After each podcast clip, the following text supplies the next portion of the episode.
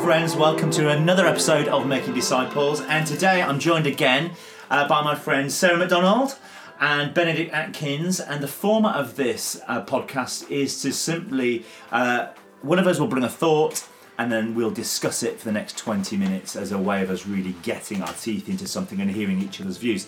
So I'm really excited today. Our thoughts can be brought by uh, Sarah, so let's jump straight in. And friends, welcome to Making Disciples.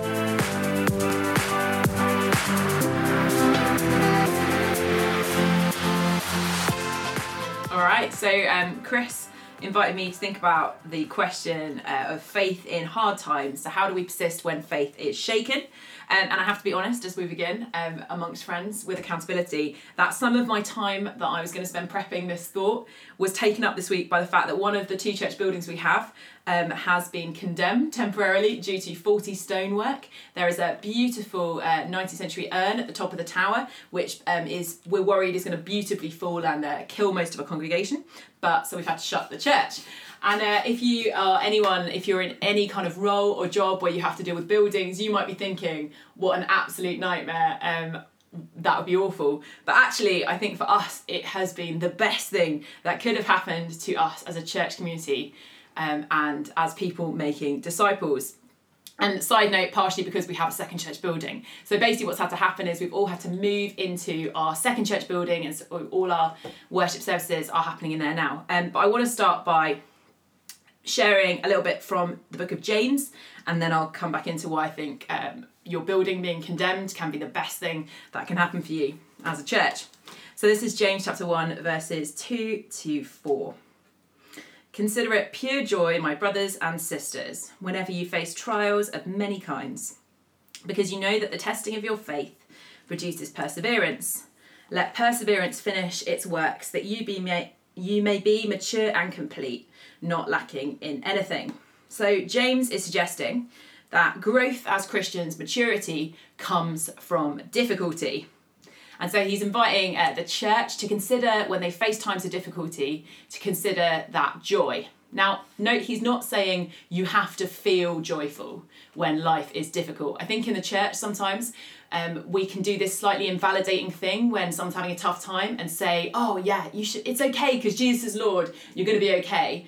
Or tomorrow's a new day. I don't think that's necessarily always the most helpful thing to hear if you're having a tough time, but he's inviting them to have a different perspective on difficulty. He's saying, instead of thinking maybe, is this God punishing me, or what have I done to deserve this, to consider the possibility that when faith is shaken, when things are difficult, it could lead to growth.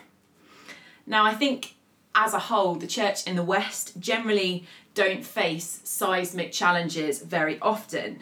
And I wonder sometimes if that makes it more difficult for us to mature as disciples, because we don't deal with challenge often. The default seems often to be in the Western church that life is generally good, and when something bad happens, that's out of the ordinary, that is different. And I wonder if that makes it more possible that when we deal with personal crisis, it can challenge our faith more than it should, because we've maybe been taught this false gospel that says, when you follow Jesus, life is generally good. And we can chat about that in a bit. Um, and it says that our relationship with God and our spiritual maturity are measured by how well our lives are going. In contrast to that, James says the difficulty leads to growth. Now, I don't know if you know a lot about skyscrapers. I don't know much about buildings. I know way more now than I did like three days ago. Um, but skyscrapers often move with the wind. They're designed to slightly move. So at the top, the top of the building slightly sways. Now, you might look at that and think, oh, that's a complete disaster, like that building's about to fall over. But actually it's, um, and I don't know the official engineering or architectural term, it is designed in order to make the building more stable. Because it's got that little bit of flex, the building is fundamentally more stable. And I think potentially having a bit of shaking in our spiritual lives is a good thing, because if we have a little bit of movement, if we're used to some difficulty, we're less likely to be completely freaked out when something catastrophic happens. Because we're used to a bit of shaking, our faith is not based on everything going well. And I think um, for us as a church, um, this having to move into a different building, this having to deal with potentially a big project and making things safe is actually going to be really good, because it's going to force us to grow as followers. We are in a quite a nice bit of Islington. We have two lovely buildings. We have a nice staff team. And actually it's good for us to deal with difficulty, because it's going to make us ask the questions like, what is church? What does it mean? How do we worship God in a different space? It shakes us out of our routine. So I would ten out of ten re- recommend having your building fall apart at some point um, in your life. And as we go back to thinking about that question of James and considering it joy, we're reminded that because of Jesus, we can move to this place of a new mentality, that our, when negative stuff happens, it's not caused by um, something we've done. It's sometimes just the reality that we live in a broken world and parts of it are broken. And so um, as I kind of finish thinking about this, I'd love us maybe to start by thinking about what are the false gospels that we can hear, the false good news, you know, the false messages that sometimes uh, Christianity can give us that make it more difficult when difficulty comes. Are there particular challenges that um, because of maybe the way our Western church works means that we struggle more to cope with difficulty?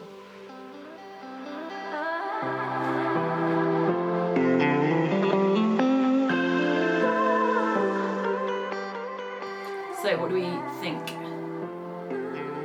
So I just think this is this is great, particularly this idea of we live in a society of wealth and consume. Uh, we're doing well if we're getting more. We're doing well if we're having the pay rise. We're doing well if we've got the job promotion, and that gets tied up with so much of our faith that when you become a Christian, it must mean that God is now on your side. Therefore, you will have promotions and you'll get the house and the car, you'll have the wealth. And then therefore we start thinking, if I've not got those things, something's gone wrong. Either God is not faithful, or I've done something wrong to up, you know, offend God. And you know, even Jesus is asked that, isn't it? When, it, when he's presented with a sick man, you know, why is this man sick? Is it because his parents sinned or he sinned? And Jesus turned around and said, this has got nothing to do. Like, don't read your cultural understanding of the world on this situation. And I think it is really dangerous. I'd love to know, because Benedict, you're slightly further out east kind of from here, so it'd be interesting uh, what it looks like for you, but certainly here where we are, there is this idea that if we don't have money, God is against us. If we do have money, God is for us. And I live in an area where there's poverty, therefore God is against us. Mm. I don't know what it looks like looks like for you.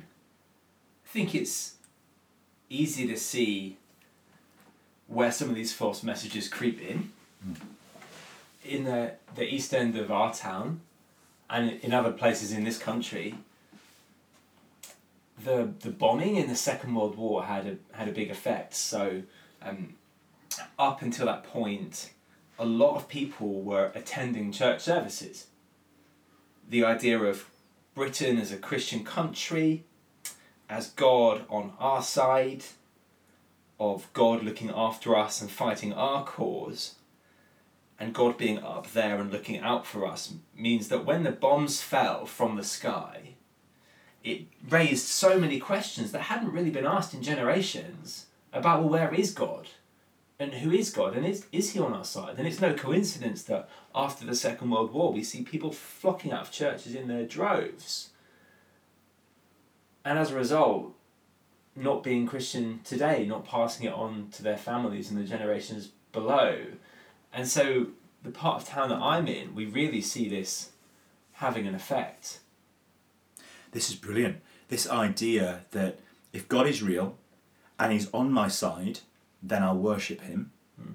But if God is not on my side and there is suffering, then God must dislike me, therefore I dislike him. That's almost what we've tied together, isn't it? Yeah, and it's so funny because Jesus l- directly speaks to this, and when he talks about the uh, who's blessed, he says, blessed are the poor in spirit, blessed are the weak. And yet when we talk about, I don't, I mean, I do it myself, like when I'm talking about what are the blessings God has given me, I think about my, my house that I get to live in, or my friends, or my family as my blessings. And in churches, when we share testimonies of God's goodness and God's blessing, we talk about, you know, I needed a job and God got me a job, or I was in debt. You know, we don't have people stand up at the front and say, I, I'm blessed because I've had a really tough week of mental health. or I'm blessed because, you know, mm. and yet that's what, Je- you know, Jesus talks about people being blessed who are in those positions. But we've totally messed up this idea of blessing. So I love, um, you know, Matthew five, where Jesus said, blessed are the peacemakers, blessed are the poor in spirit. That word blessed there, uh, I don't remember what it is in Greek now, but the translation of it isn't uh, into words. It, it, that word in the Greek translates into a picture. Mm. It's a picture of two hands holding something. So blessed are those that grieve. Well, I've never been felt blessed when I'm grieving. Mm. Uh, so you could almost say, blessed are those who suffer. Well, that, that surely cannot be true. But yet, when we understand that blessing is being held by God in the hands of God, mm. then blessing is our position, not what we're getting out of it. Mm. And I think for me, that's when I understood that's what Jesus was saying. You're in the hands of God when you're suffering. Or you're in the hands of God when you are being oppressed. Uh, it's a safe place. It's a place you are blessed because you're, you're in a safe spot. But it's not blessed in terms of money or health or wealth or the car or the house or the holiday. It's, it's uh, a blessing over your position. And I think what we've done is we've removed that from Jesus and turned it into this, you'll be wealthy when you are. And it's it's it's the position that gives us the blessing. So you're in a good place when you are suffering. What, how how are we in a good place when we're suffering? I think for me, that's the, well, it's because we're in the very place we should be. We're in our Father's hands. Mm. And then suddenly I'm like, okay, I can now see how in suffering I might find a good place. That's not what society want, mm. and that's not what they think. What they want is a quick fix, and what we often want, I'm saying society, I'm, I'm, we're in this, aren't we? We're, we're, we're in the, the pan that's boiling us alive. Um, we want the quick fix, but actually it's the place that we should find ourselves that gives us the blessing. That's good. And, well, and consumerism doesn't want us to be in that place of being held by God, because, you know, there's a reason that the self-help industry is so successful, right? Because we want to be able to get ourselves out of a situation, and we see that as, and that's kind of when James talks about growth. I think that we think that growth is us doing stuff to make ourselves better. So I don't know about you, when I'm going through a difficult time, all I want to do is analyse it and be like, what is God teaching me? And how can I name the top five things that I'm learning here? And let me journal and write a song. And And sometimes that's, you know, can be helpful. But I think what I, what I like about the James passage is he's saying growth is a consequence of mm. difficulty. He's not saying you have to force it. He's saying consider joy, because growth is going to come out of difficulty. And it just, I wonder if it changes the way we engage with those challenges, because instead of trying to like desperately fight our way out of the pit, we're more content to being held by God in that situation. Mm. Yes. So it seems like we've equated um, blessing with having an easy time. We say, I'm having an easy time, therefore I must be in the hands of God. And so if I'm not having an easy time, it must be because God's let me go. And often before we even try and test God on that or say, God, show me where your hands are in this situation, I personally find it really quick to then just run away. I'm like, well, I'm obviously not in God's hands. I'm having a rough time, so I'll try and sort it out myself. Mm. Or I'll try and escape it in some way. Mm. I was in Waterstones recently. There are other bookshops for those that want to use them, but I was in Waterstones. And um, I was looking for one of those In Idiot's Guide twos. Mm. And I ended up noticing that there's more self-help books on the shelf now in Waterstones than there are religious mm. uh, books. Um, so there's, there was literally about four Bibles and a couple of commentaries. And then you got these entire shelves full of self-help around different areas. And it just really got me thinking about how we have stripped our lives of God's help in the midst of suffering or the midst of a problem to a place of, well, nobody's going to defend me, therefore I will defend myself. And then we wonder why we've got mental health issues and we're depressed and we're anxious because we're fighting for ourselves. And understanding um, when life gets tough, where God is and how God is working with us is is the most helpful thing we can do. Because what, we, what we're telling people at the moment is this idea, if you become a Christian, your life will be blessed. They sit back and go, well, my life isn't blessed, therefore there isn't a God. Mm. Therefore they go off to try and solve their own problems. Whereas if we said to people, uh, friends, life's a mess, but can I tell you where Jesus is right now? Mm. And that God is present with you and is is with you in the midst of suffering rather than absent from you. And helping people kind of check into that idea of God being more present in suffering. He's not less present, he's more present. And it's not the absence of God in, in suffering. And it's not even this idea that God is trying to teach you something. But actually, God never promised us that we would be blessed. He never promised us that we would be healthy. He never promised us that we would have wealth. He promised us that he'd be faithful. So for me, that's what I want people to know, is God is faithful to you. It doesn't mean you'll get all of these things. And if you do get those things, uh, I'm not even saying it's from God. Like, I, I'm not, I'm, I can't even guarantee it's from God. It might just be you've made some good choices. Because mm. God's promise to us is not blessing. His promise is faithfulness. And I think that's very different. And it's in that finding that place of faithfulness of God that you can deal with the crap when mm. it when it's thrown at you, mm. because you lean on him rather than challenge him. Why have you done this? Mm. And it feels as a society we, we we're wagging our finger at God, going, "How dare you? Do you know who we are? Mm. You know, why have you done that to us?" Yeah. Do you think there's a danger that Western Christianity markets itself like a, another self-help guide? Yeah, or even, and to be kinder to ourselves, sometimes there's just an aspect of we always approach God based on our experience of him thus far, which is mm. fine, but there's always more. So a personal example, when I became a Christian, at that point I was an absolute mess, and my first few months of times with God were incredible, like miracles, healing. I experienced him as someone who did fix my problems. Mm. Now there's more to him than that, but I didn't know it. And so the first time that I got ill and wasn't miraculously healed, or the first time um, I slipped into depression and couldn't get out of it, it dragged up all these questions for me about, well, God, who are you? Are you not on my side? Are you not who you said you were? And I think there's that danger for us that when we see God as a problem solver, when he doesn't solve our problems, we think he's not God.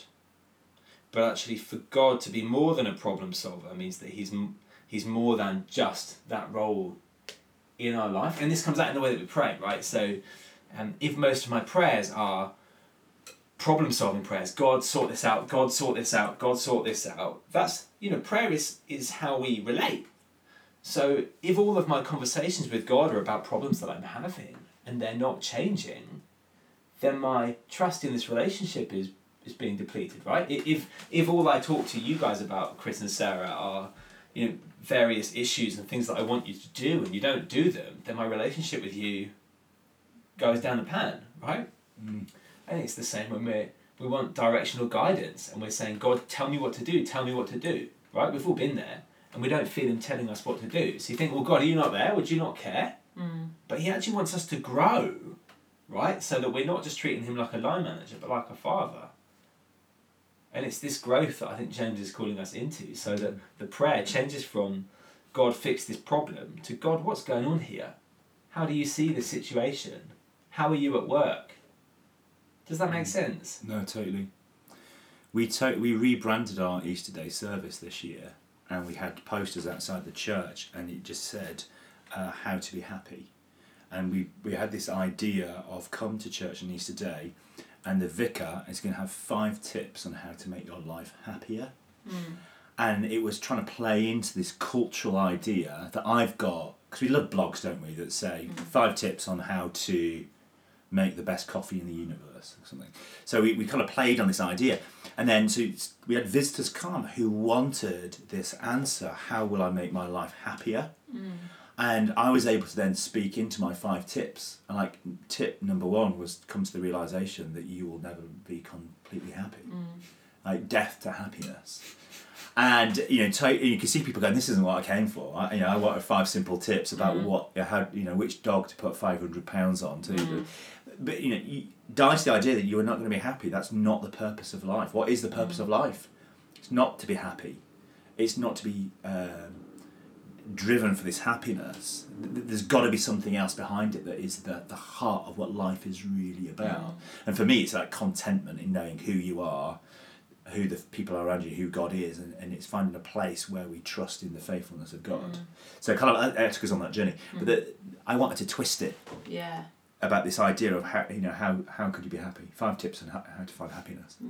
And there were people who turned up to hear that because they want a quick fix. Yeah. But they don't want to do the the, the long-term relationship building with God, that when it comes to the storms, mm. we can actually find God as faithful in it.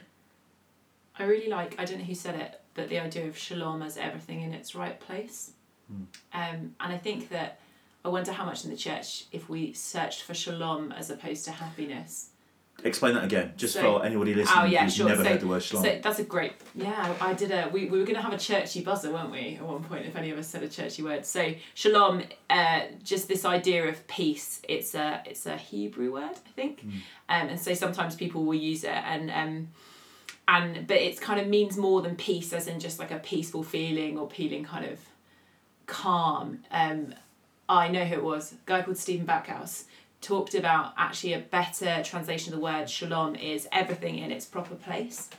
And I wonder how much if we were pursuing shalom as opposed to pursuing happiness, we might have an understanding of challenges coming into that that. Um, kind of it almost expects challenges, because if you're moving house, right, or you're moving stuff around, like there are points of that movement that are feel like utter chaos or feel like everything doesn't make sense or there is mess and chaos, because if everything is moving into its proper place, it's going to be messy. And like, I know in my life, like when God's doing work in me, like there are significant amounts of time where that does not feel fun at all, that does not feel happy. But if you're pursuing shalom over like everything in its right place over Um, happiness, you have a framework that makes that challenging point mm. easier to deal with, even if it's not like doesn't feel great. Mm. And that kind of comes back. You you know you were saying about like when you're praying to God in difficulty, instead of saying like, "Will you just fix this?" Saying, "God, what is your perspective on this?" Changes a lot, maybe how you see that situation. So with our building, like hilarious. Um, so we moved all of our service to the other building, which we have. Um, and then in that other building during the service, there was a flood that went from the top. Yeah, I know. What a great day. There was that went from the top of the church all the way down to the bottom. Now, if we hadn't been in that building on the Sunday morning, it would have trashed the whole building. So we'd have had no buildings. And for me, like, I don't, I don't think I wouldn't make it as like simple as being like, well, God, obviously moved us into this other building so we'd spot the flood. But I just think it sort of showed me it's com- it's. the ways of God are kind of sometimes mysterious to us, and understanding like what he's doing. Um, but sometimes that's not, yeah. there's just a leak. Yeah. It's just bad luck. Yeah. And yet we're doing the Job going around, why has he done this to yeah. me? And it's at, actually, it's just bad luck. Yeah. yeah. It's not about, you know, everything you know. Yeah. It's not always about us. And that's the key thing. We yeah. make it all about us. A number of years ago, we were living in Birmingham, and our next door neighbour had this thing where she'd often say, somebody up there hates me. And um, one day she's driving down the road and she drops a cigarette and she reaches down to pick up the cigarette in the car, swerves into the other side of the road and drives head on to another car. And she says to us, somebody up there hates me. And I'm thinking, no, you're just an idiot. Like, you've just you've just made a stupid decision mm. that's caused an accident. That's not God's fault. You were just doing something silly. And there are times when we're looking for someone else to take the blame. And actually, it's just bad luck. Mm. No, you might say, yeah, but I don't believe in luck, Chris. I don't believe it. You know what I mean? It, it's just that things happen. Mm. And it's sometimes, uh, it's not the devil's fault. Like, the, the devil didn't flick the cigarette out of her hand. She's just an idiot. Oh, my days. This this is a really interesting thing, actually, because the devil, like, the way that people use the devil, or like some people call the enemy, in regards to describing misfortune, because it does feel like that's the alternative, right? You're either like, God hates me, or it's the devil, like, getting at me. And I don't, it's this kind of sense, there has to be like a person going after me in order for bad stuff to happen. Because mm. I think in I, I definitely know people, like, who would, everything negative that happens, they would they would attribute to spiritual warfare or to the devil, because it's got to be somebody else's fault. We cannot get our heads around the fact that stuff happens or I happen, and I have to be super honest. There are times in my life when it's my fault, mm. and I just have to take responsibility for the fact that I made a bad decision fifteen years ago and it's come back now to bite me.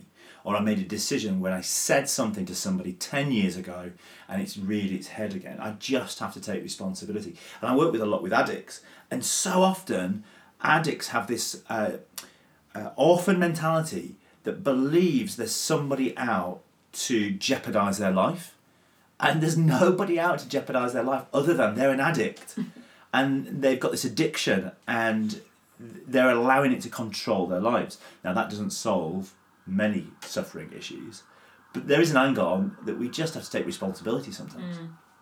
Well, I think we are, we're tricked by the way we're educated to think that when we understand something, we can solve it.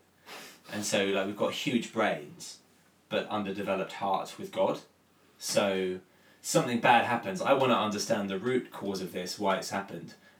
Because something in me says, when I understand it, then it will be a bit easier. But in reality, it doesn't, right? Mm, that's good. And so the truth is, sometimes things happen that are hard for us. Sometimes it's the work of the devil. Sometimes it's the work of God. Sometimes it's my mistake. Sometimes leaks just happen. Things fall off. Things break. We live in a world which is beauty and chaos, building and decay, mm. all at the same time. And what's different about the life that Jesus invites us into is uh, this side of his return, it's seeing that world around us differently. So when we go through a hard time, not trying to pin the blame so that we can feel more in control, but moving closer to God so that we can be with him as we journey through it. Mm. Because that's us knowing our place, isn't it? That's us mm. seeking what what he wants from us in that moment, mm. isn't it? It's closeness with him. It's always intimacy. God always is always intimacy. Looking to be intimate to us, with yeah. us. Yeah. Can I ask you just, you you started, Sarah, talking about false messages. Like we, mm. we give false messages. One of them is that if you believe in God, then for life will be good. What are the other kind of false messages? So I'm I'm just very aware that this idea that if you're a Christian, you will have a perfect-looking family, you'll marry, and t- let's be honest though, Christian guys always seem to marry up. Like they always marry somebody that's that's uh, better-looking than what they. Does that make sense? You, I always look at Christian yeah. guys about he's, he's done better than what he I have to be done very careful. No, it's true. I, I look at Christian guys and go... Implicating people, yeah. He's he's married better than what he would have done if he wasn't a believer. Seriously. Yeah, that's... because the, the, the harvest is plentiful. I, I don't know. There is this idea. And so yeah, I have I have people in my church who genuinely believe because God loves them, he will give them the perfect husband or the yeah. perfect wife. They will have children. Uh, they will have the picket fence, and it'll all be beautiful. Oh yeah. Then they hit forty, yeah. and it's not happened yet. So they, it starts this process in them: is God faithful to me? Because mm. he's given them, he's given them, he's not given mm. me. And um, and I, and I don't want to cheapen that. It feels like deep hurt and rejection. Mm. And people just feel it so hard mm. that, uh, and it's a line that we've given people. You know, if you turn up to enough seminars at Christian conferences mm. about Christian marriage, and then you hold up this Christian conference idea, and you might even call it the Disney idea mm. of this perfect Christian life, and then you don't get it. Where's well, God it's also that? The narrative around like purity culture, right? So you're saving, even description of like, pu- you know, you're saving yourself for marriage, right? So it's like the expectation that if you make certain decisions about like who you sleep with, God will reward you for that, and that narrative. The other one I think um, people struggle with a lot is there is one, God has called you to one job, and once you find that perfect job, that's what God's prepared for you. And and then you deal with people who are like, oh, I, I just don't know what I'm called to, and I'm waiting for this like download of like my entire like twenty-five year career path, and God's not given me that. And so obviously I'm either like not listening to him, or he doesn't care enough about me to like give me that clear sense of like what I'm meant to be spending my life doing. Yeah, and we got that from, um, like, all the Disney films we watched merged with some weird nineteen eighties Thatcherism propaganda. Mm. Like, you can do anything you want to do so long as you believe enough. Mm. You know, live your best life, right? Mm. And you, you deserve it. Mm. Well, and it's just not, it's just not the case, is it? What about that song we used to sing, I'm going to be a history maker? yeah. programmed an entire generation that we were going to change the world. And when, when we found out that actually changing the world was going to be a lot harder work than we first thought, yeah. and singing a song was going to, we were going to need more than that. Mm. And then suddenly it's like, well, it didn't happen, therefore God, God hasn't sent revival, therefore yeah. God is not what we thought he was, so we reject the whole thing. Yeah. Well, I think the message is right. It's about perspective. That this shalom that Sarah you were speaking about, this wholeness, this everything in its right place, the the reuniting of everything, um, it starts within us, right? That's what Jesus gives us, like reconnection with God at, at our core. And it's from that that things flow, and that means we first take responsibility for ourselves and for our actions. Now, it's hard not to sing a song like History Maker and think of, I'm going to be the single person to eradicate poverty off the face of the earth. Mm. Whereas I'm I'm not really giving much of my money to people who need it right now and investing much of my time in the system. Mm. We want justice. The glory of being a history maker, but we don't want the sacrifice of being a history maker as well. Yeah, yeah. And we follow a, a, a rabbi who was born into obscurity mm. in like... and lived most of his ministry in obscurity. Yeah. And actually... And so it's such a... different way of doing things, and yet, you know, if we're honest, like probably the way, if we were going to announce the resurrection of Jesus, or if we were going to do his ministry based on the culture we've been trained in, we would do it completely differently, and it would be way less effective. Mm. Like, in actually, because it, and I think even stuff like it, we're not always prepared to just slog it out in a community for a yeah. while, or you know, the costly nature of having to work alongside people who are different mm. from us, or be in a church that is, you know, in a little town in a little estate that it feels like you're plugging away and nothing's changing. I don't know what I'm going to be a history maker by like faithfully attending and serving at my food like local food bank for fifteen years and praying for the same three people. Mm. Even though that could be actually in the long run like the the strange nature, you know, what exactly yeah. what God is calling us to do, but we can't always. Or I'm going to, you know, spend five years of my life like at home with my kids and then work part-time and then do different, like that narrative is messier, and so yeah. we're not equipped to deal mm. with messy narratives. Yeah, like we we feel called to be someone, to make a difference, mm. but actually we're not called to that. We're called to Jesus mm. and to do life with him, and that w- that will wow. make a difference, and it will it will shape him in us. Our idea of living our best life is different to God's idea of living a God life. Amazing. Ben, that, that, that's probably a really good spot for us just to close. You know, if anybody's listening to this and you're going through it at the moment, you've lost a loved one, or you've just been diagnosed with something, or a family member, or, you know, all the scenarios that life throws at us. If you're going through that, you know, definitely ask the question, where is God right now? Do I sense his presence? Do I know him with me? And if the answer is no, then the prayer would be, God, would you show your presence to me? Don't be absent from me. Don't run away from me, but, but come and be with me. Friends, thank you so much for another excellent episode.